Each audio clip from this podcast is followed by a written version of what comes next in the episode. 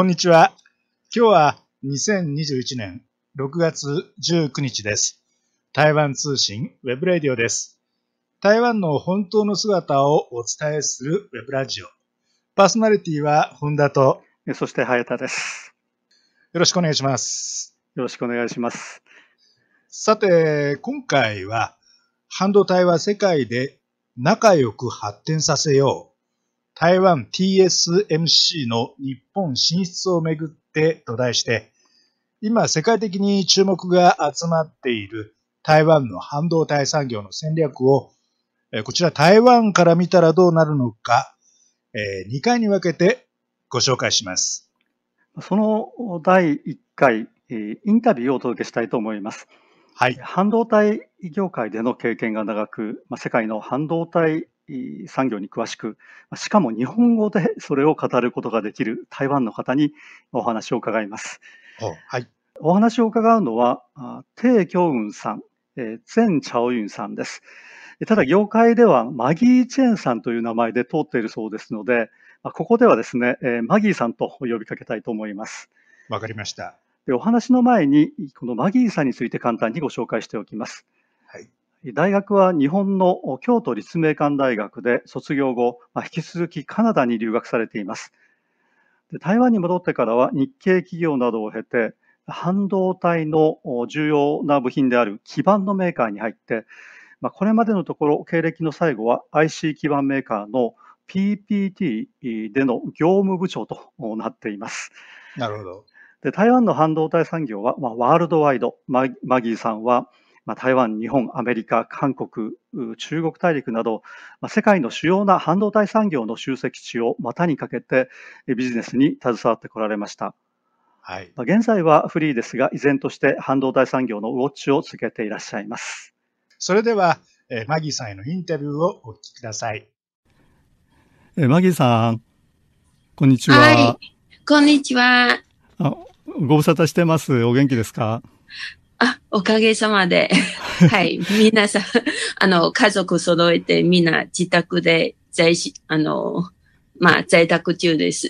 自粛ということですね。自粛ですね。在宅はい。勤務、うんまあはいコロナでなかなか外に出ることができないと思いますけれども。そうですね。はい。あの、お今、ペイさんがお住まい、えーまあ、お話しされているところは、お新築圏ですよね。そうですね。新築はい。圏の、えー高速鉄道の駅の近くということですけれども。はい、そうです。はいま。あ、新築と言いますと台湾のまあハイテク産業のお中心地ということで、いろんなハイテク産業のえー会社がたくさんそこに集中していますけれども、おはいやはりそのお仕事の関係で新築に住まえー住まわれるようになったんですか？そうですね。まあ、もともと高尾出身なんですけど、はい。で、まあ、仕事関係で、つい、あの、新築で、あの、家を持つことになりました。お新築のお住み心地っていかがですか、住み心地は、うんまあ、あのー住み始めたら近くに緑もあって、山もあって、海もあって、結構いいところですよ。そうですか。はい。あの、はい新築圏と言いますと、台湾で、えー高所得者が一番多いところ、所得が一番高いところだというふうに聞いてますけれども、やはり周りはお金持ちの方が多いですか？まあ、私以外はみんなお金持ち？まあ、ハイテク貴族と言いますかね、ハイテク産業で、えー、まあ、儲けた方がえー非常に多いというふうに聞きますけれども。そういうふうに聞いてますけど、私は時間はしてません。いえいえいえ。うんそれで、えーまあ、今日はそのデイさんに、えー台湾の、まあ、半導体産業の最近の動きについておお話を伺いたいと思うんですけれども、まあ、台湾の半導体産業というのは、ここのところですね、非常に注目を集めるようになってまして、まあ、特にこのコロナの最中からですね、世界的に半導体が足りないという話になってますよね。で、その時に、ね。じゃあその、どこに半導体があるのか、どこで作ってくれるのかというと、まあ、台湾ですね。えー、ということで、えーまあ、世界的な注目を集めるようになっています。で、その中で、やはりあの、台湾の半導体メーカーの中で一番、うんまあ、最大手ですね、一番大きな会社で、半導体のウェハファンドリーという、まあ、受託生産のメーカーで、これは世界で一番大きいメーカーですけれども、TSMC という会社がありますね。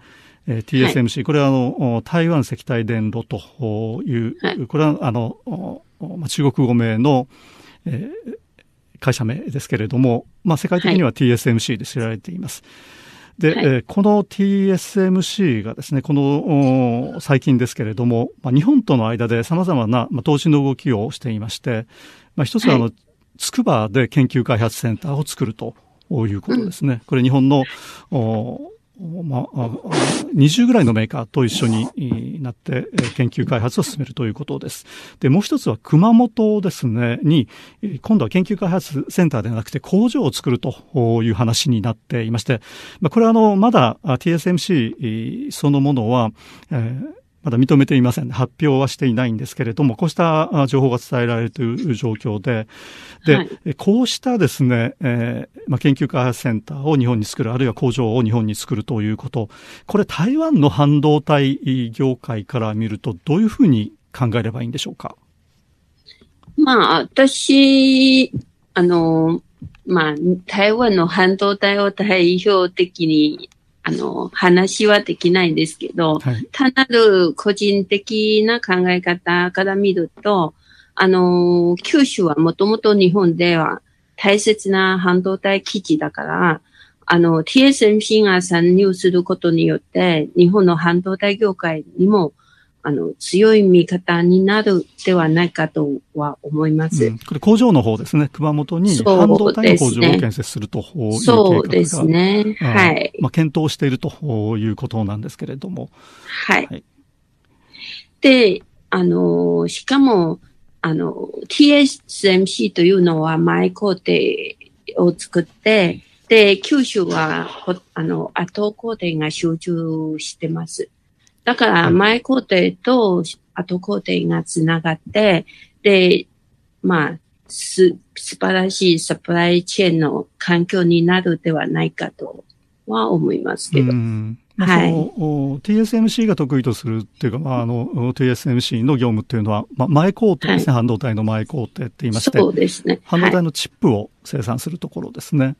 はい。はい。で、後工程っていうのはそれを、おまあ、組み立てて、実装して、で、はい、実際に使えるようにするという工程ですけれども、はい、それは、その日本のメーカーが得意とするところですそうですね。はい。でまあ、日本のメーカーが得意よりも、はい、あの、日本の実装工程は九州には集中してます。ああ、なるほど。後工程の実装工程ですね。はい。はい。あそこで、その TSMC が工場を作ると、チップがそこで、えー、作ることができると。で、それをその近くでですね、えー、実装、まあ、つつまり後工程まで処理をすることができるということで製品にすることができるわけですね。はい、そうです。うん。まあ、これは両方にメリットがあると。はい。いうことですね。はい。うん、まあ、その生産したチップというのはやはり主に、まあ、日本のお客さんの方に供給するということになれば、まあ、お客さんの近いところで供給ができると。はい。いうことになるんですよね。そうですね。はい。うん。あの、そのようにですね、この TSMC が日本に、えー、工場を開設するということになりますと、まあ、そこに当然ですね、はい、まあ、様々なあ投資が必要になります。非常に大きな投資が必要になりますし、はい、えー、それから、えー、まあ、技術、あるいは人材もそちらの方に行かなきゃいけないということになりますと、これ台湾にとっては、メリットがないんじゃないかというふうに思うんですけれども。いや、そうは思いませんけど、うんはい、あのー、まあ、あのー、産業流出の恐れという質問ですよね。そうですね。はい。だから今までね、あの、今までの通りに台湾で拡大していけば、はい、欧米諸国とか中国、うん、日本などの半導体大国に脅威を感じてしまうんじゃないですか。で、そうすると、あの、何も、あの、やらずにいかないと思います。だから、ライバルとか、制御政策とか作り出すのは、それも想像するんですよね。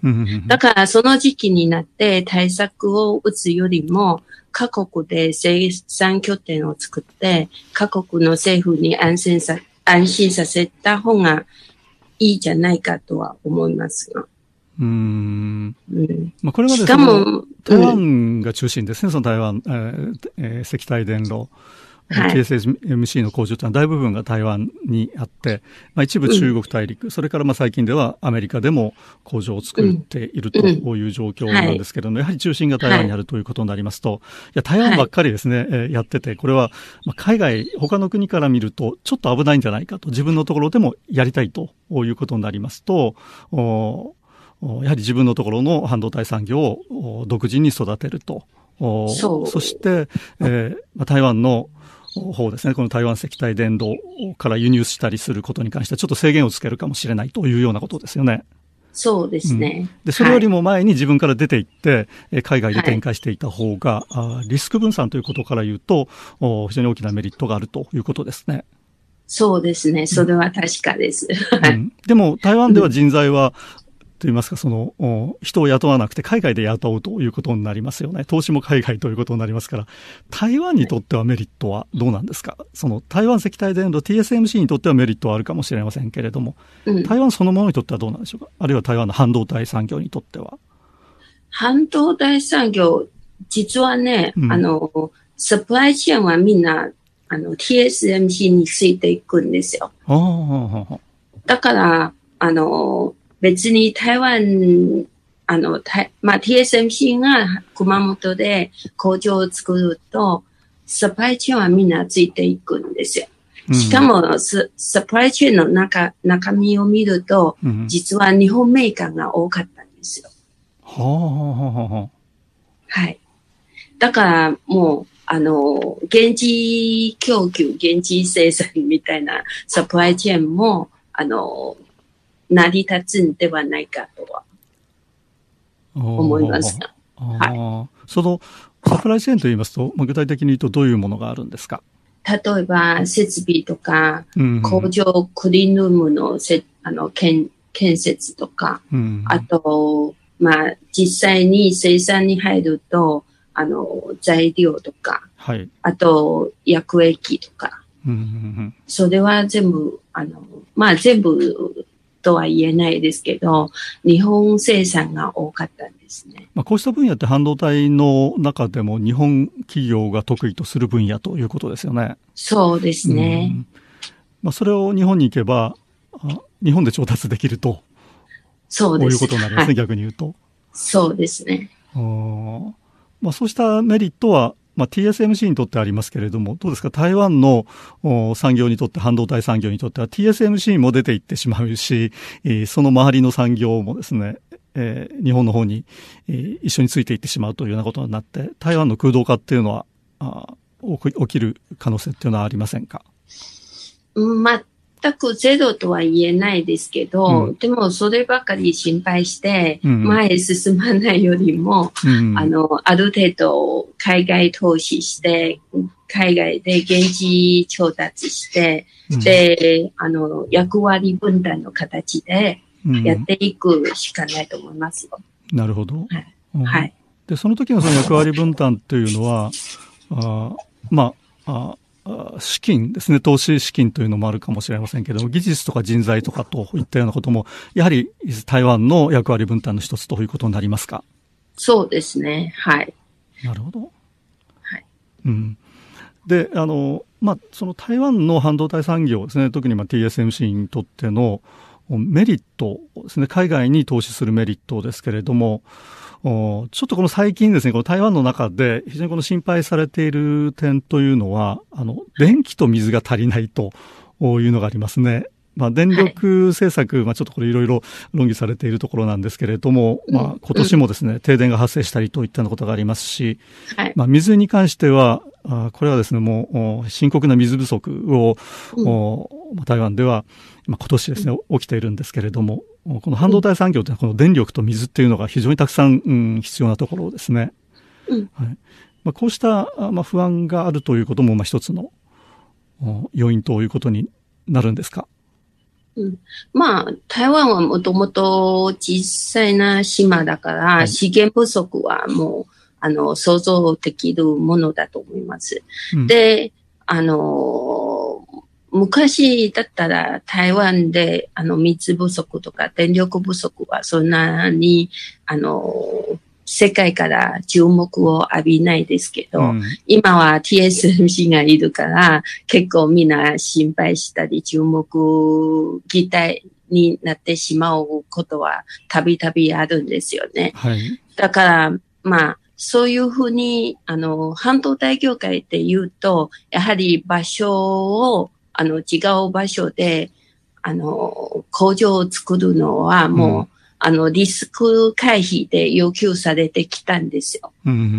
だから、TSMC が海外で工場を作るのも、うん、それに、まあ、半導体のルールに沿って、あの、まあ、あの、まあ、あちこち揃えていくみたいな感じしか思いませんけど。はい。だから台湾にとって、あの、圧力を、あの、ストレスを、まあ、そういう、まあ、そういう熊本とかアリゾナとか中国で工場を作るによって、はいはい、そういうストレスを多少、あの、下げていくのも一つのね、狙いではないかとは思います。うんもう必ずしもこの台湾に工場を集中させる必要がないと、まあ、台湾としてはもうかなりですね、この負荷がかかってしまっているということになると、これはまあ分散していくということによって、はい、まあ、その産業全体としてですね、台湾の産業全体として拡大していくし、それがまた世界に広がっていくという、まあ、メリットがあるということですかね。そうですね。うん、なるほど。で、その、えー、台湾のですね、えー、半導体産業の海外での工場ですけれども、これはまあ以前から TSMC もそうですけれども、TSMC はできるだけ、えー、比較的にこの遅い時期に中国大陸に進出していますけれども、まあ、それ以外の台湾の半導体産業ってかなり早い時期から中国大陸にも工場を作ってますね。そうですね。まあ、現在もその TSMC 中国大陸で工場拡張をしていますけれども、はい。これについてはどうですか中国大陸の方での工場建設というのは。それはもう避けられないことだと思いますよ。うん。はい。避けられないと言いますと。はい。もう、あの、まあ、みんな、そういう中国を恐れているんですが、うん、でも中国はもう、あの、半導体大国としては、うん、もう、あの、避けられないじゃないですか。だから、はい、あの、ライバルとして対抗するよりも、あの、パートナーとして、あの、まあ、どんどん進んでいくべきではないかと。はい。えー、つまりその中国大陸はすでにですね、この半導体を使うという意味ですね、お客さんとして非常に重要な存在でもありますし、はい、その中国自体が半導体産業を非常にこの力を入れて発展させているということですよね。そうですね。うん、それだったらもう中国大陸に行って、まあ、みんなと一緒にやりましょうと。で、お客さんも近いし、でえー、まあみんなとこの分業しながらやっていくことが、TSMC にとってはメリットになると。そうです、ね。いうことですか？はい。確かに。はい。どうですか？中国大陸の半導体産業。まあ、あ世界的にですね、ちょっとこう、怖いなと。一体どうなるんだろうかというような目で見られるところもあると思うんですけれども、おどのようにテさんの方、マギーさんの方は考えていらっしゃいますか？怖い。怖い いや、怖いよりも、うん、もう、あの、中国の存在は無視できないから。なるほど、はい。はい。だから、うん、まあ、怖がるよりも、うん、あの、うまく対応していくのは、あの、まあ、みんな、皆さんの知恵ではないですか。なるほど。はい。じゃあ、えー、もう一つですね、このアメリカでも TSMC アリゾナですね、先ほど話が出ましたけれども、はい。工場を建設してますけれども、これについてはどうですか？あの、まあ、この TSMC がアメリカですね、アリゾナに投資をするときに、皆さんちょっと考えたのがですね、なんでアメリカあんなにそのコストが高いのに、台湾の半導体業界がですね、工場を作って一体コスト的に見合うのかどうかと、台湾で作った工場を建てた方がですね、まあ、非常にこの、コスト的に見るとメリットがあるんじゃないかというようなことで、えー、なぜアメリカなのかということを驚いたと思うんですけれども、この辺はいかがなんでしょうか？まあ、先ほども、あの、話した通り、うん、あの、やっぱり、あの、TSMC 何もやらずに、台湾の、台湾で生産し続けると、やはりライバルとして対応されてしまうので、だからむしろ、あの、現地生産して仲間として取り扱された方がいいではないか。だからコストばかり考えずに、うん、お客さんに近いところ、しかも、あの、アメリあの、欧米諸国の政府に安心、安心させられることをやるべきだと思いますよ。なるほど。はい。で、えー、そしてそのメリットですね、えー、台湾の半導体産業としてのメリットということでお聞きしたんですけれども、逆にデメリットというのをですね、お聞きしたいと思うんですね。で、まあ、日本に工場を建設するということに関しても、その、やはりこの日本がコストが高いということで、うんまあ、TSMC にとってあまりですね、メリットがないんじゃないかというような見方もあるようなんですね。で、まあ、人件費が高い、まあ、電気代も高いというようなこともありますけれども、えー、こうした中でですね、えー、その、えー、デメリット、逆にその、あまり意味がないんじゃないかといったような意見についてはどのようなにお考えになりますか、うんうん、まあデメリット、メリットあればデメリットももちろんありますけど、はいはい、でも、あの、TSMC はもともと台湾では、台湾のあの、一番エリートを採用してきたので、うんうん、で、台湾の一番エリートを採用すると、人件的コストはもちろん安くはない。うん、なるほど、なるほど。全体的、はい、平均で考えてはいけないですね。そうですね、はい。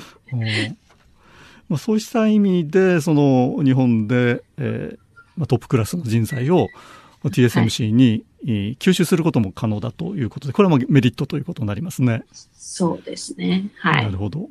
まあ、むしろその積極的にデメリットを考えるよりも、メリットを考えていった方が、企業としては、うん、そうですね。デメリットはもちろんたくさんあるんですけど、うん、でも、あの、総合的に検討してみれば、あの、やっぱりやった方がいいんじゃないか。海外、海外で、あの、まあ、工場を作った方がいいかって、私は TSMC の、あの、まあ、そういう政策は賛成してます。なるほど。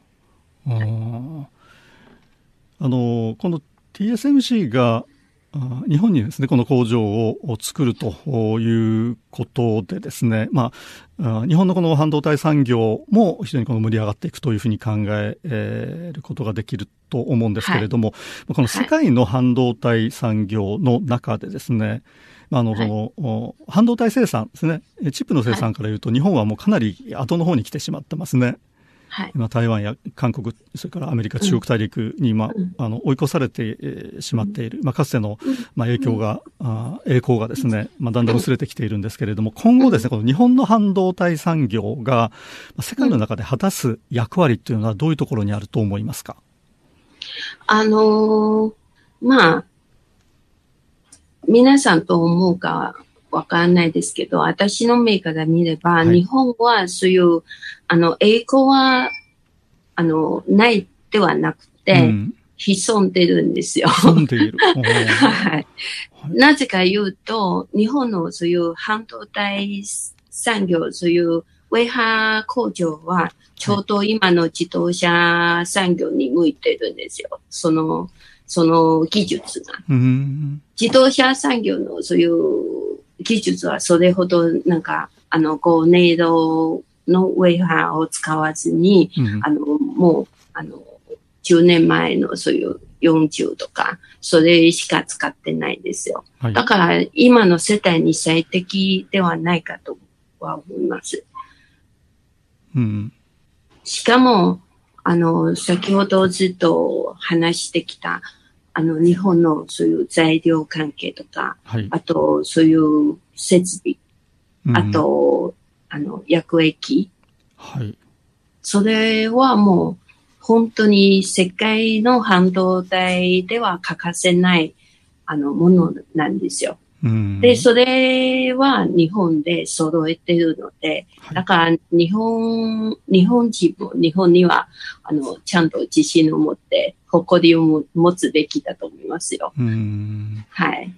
まあ、そうしたその得意分野っていうのがありますよね。まあ、先ほど、宇手さんがおっしゃっていた設備であるとか、まあ、あの、はい薬液といったもの、あの、日は本いのメーカーって、依然としてこのシェアが非常に高いんですよね、世界的なシェアは。そうですね。うんはい。このやはりその半導体、世界の半導体産業の中で日本というのはやはりなくてはならない位置を占めているとそうですねいわけで。すか。はい。うんまあ、そうしたものと一緒になってね、台湾がやっていくということで、まあ、台湾の半導体産業にも大きなメリットがそうです考えられる。ということですね。はい。うんはい。では、その台湾の半導体、台湾の中での半導体産業どうしましょうか、これから。台湾での半導体ですか、はい。台湾の中で、まあ、工場を、まあ、引き続き、えー建設はされているんですけれども、これは今後どうなっていくでしょうか？TSMC だったらは、い最新技術の3ネロのうん。ウェハ工場は一応台湾で作ってますよ。はい。それはもうどんどん進んでいるはずだと思います。なるほど。だから最先端工場はやはり台湾に置いてますね。うーん。あの、アメリカや日本、あるいは中国大陸に建設する工場っていうのは、もう少しちょっと後の方の、あれですかね。いや、それは、それは私、あの、情報を持ってませんので、うん何何も言えないですけど、うんはい。まだあそのあたりはこれから観察といいますか、まあ、発表を待つということですかね。そうですね、はい。なるほど。まあ、ただその最先端のものを台湾で、えー作るということに関しては、これは、まあ、TSMC もそうですでしょうけれはい。それはもはいうすでに発表されてる、あの、ニュースなので、だからそれは、まあ、皆さん存じてると思います。うんはい。まあ、そういった意味で台湾も引き続きですね、えーやはりはい。台湾のお半導体産業として世界の最先端をやっぱり引っ張っていくという形が、まあ、今後も続いていって、で、それがまあ世界にうん台湾を中心としたその半導体産業としてですね、はい。拡大していくという、そういったその非常にこのバラ色の未来というのを見てもよろしいんでしょうかね。いや、バラ色になるかどうか。がと、とにかく頑張らないと。まあ非常にこの競争が激しいですね。えーそうですねと思いますけれども。ははいい。まあ、ともかくその、この半導体産業って非常にこのボーダレスといいますか、世界のいろいろな国や地域と結びついて成り立っている産業ですよね。そうですね。はい。まあ、そういった意味では、その、おまあ、世界のお各地がですね、もう一緒にえー協力しながら発展させていくということがやはり一番いいのではないかと思うんですけれども、いかがでしょうか？まあ、私もそう思います。はい。なるほど。じゃあ、あマギーさん今日はどうもありがとうございました。いや、こちらこそありがとうございました。はい。じゃあ、コロナで気をつけてください。はい、皆さん気気をつけましょう。マギーさんも気をつけてください。はい。はいじゃあ、どうもはい、ありがとう失礼します。ございました。失礼しますありがとうございま。した。えー以上、マギー・チェンさんに台湾の半導体産業の最新状況についてお聞きしました。今回は半導体は世界で仲良く発展させよう。台湾 TSMC の日本進出をめぐってと題して、今世界的に注目が集まっている台湾の半導体産業の戦略を台湾から見たらどうなるのか、その1回目をお聞きいただきました。次回は2回目をお届けします。どうぞ引き続きお聞きください。えこの番組の内容について皆さんのご意見、ご希望、ご質問などいただければと思います。えパーソナリティは本田と、そして、早田でした。それでは皆さんごきげんよう、さようなら。さようなら。6月19日、台湾通信 webradio でした。